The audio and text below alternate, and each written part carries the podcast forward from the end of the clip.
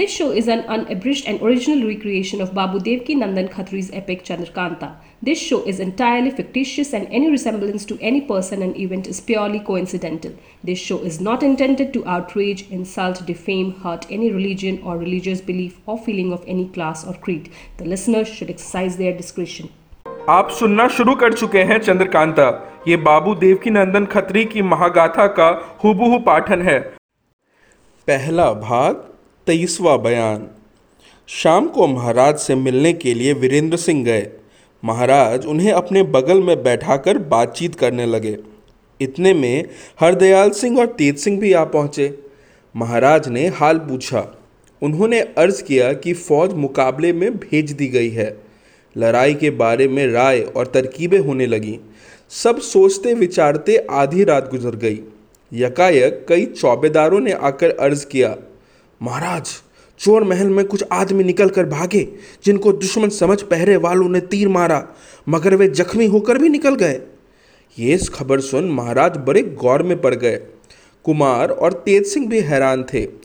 इतने में महल में से रोने की आवाज़ आने लगी। सभी का ख्याल उस रोने पर चला गया। पल पल में रोने और चिल्लाने की आवाज़ें बढ़ने लगी। यहाँ तक कि तमाम महल में हाहाकार मच गया। महाराज और कुमार वगैरह सभी के मुँह पर उदासी छा गई। उसी समय कई लौंडियाँ दौड़ती हुई आई और रोते रोते बड़ी मुश्किल से बोली, चंद्रकांता और चपला का सर काट कर कोई ले गया? ये खबर तीर के समान सबों को छेद गई। महाराज तो एक दफ़े हाई कहकर गिर पड़े। कुमार की भी अजब हालत हो गई। चेहरे पर मुर्दानी छा गई। हरदयाल सिंह की आँखों से आँसू जारी हुआ।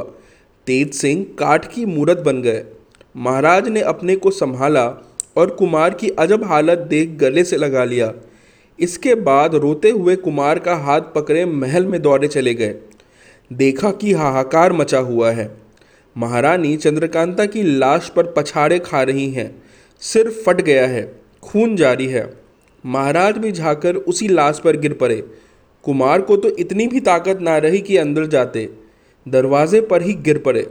दांत बैठ गया। चेहरा जर्द और मुर्दे की सी स्मूरत हो गई। चंद्रकांता और चपला की लाशें पड़ी थी। सिर नहीं था। कमरे में चारों तरफ़ खून ही खून दिखाई देता था। सबों की अजब हालत थी। महारानी रो रो कर कहती थी, हाय बेटी, तू कहाँ गई? उसका कैसा कलेजा था जिसने तेरे गले पर छुरी चलाई?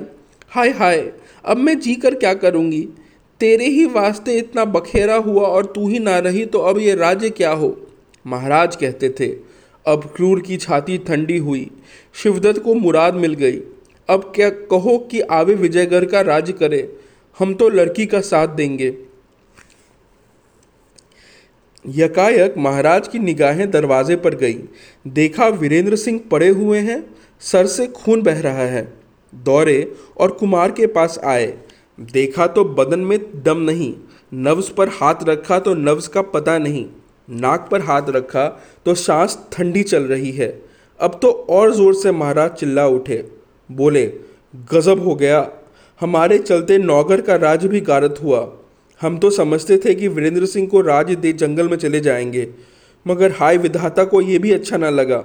अरे कोई जाओ, जल्दी तेज सिंह को लिवा लाओ, कुमार को देखो, हाय हाय। अब तो इसी मकान में मुझको भी मरना पड़ा।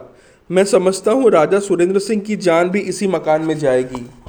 हाय, अभी क्या सोच रहे हो? क्या हो गया? विधाता, ये तूने क्या किया? इतने में तेज सिंह आए। देखा कि वीरेंद्र सिंह परे हैं और महाराज उनके ऊपर हाथ रखे रो रहे हैं। तेज सिंह की जो कुछ जान बची थी, वो भी निकल गई। वीरेंद्र सिंह की लाश के पास बैठ गए और ज़ोर से बोले, कुमार मेरे जी तो रोने का भी नहीं चाहता, क्योंकि मुझको अब इस दुनिया में रहना नहीं है। मैं तो खुशी खुशी तुम्हारा साथ दूँगा।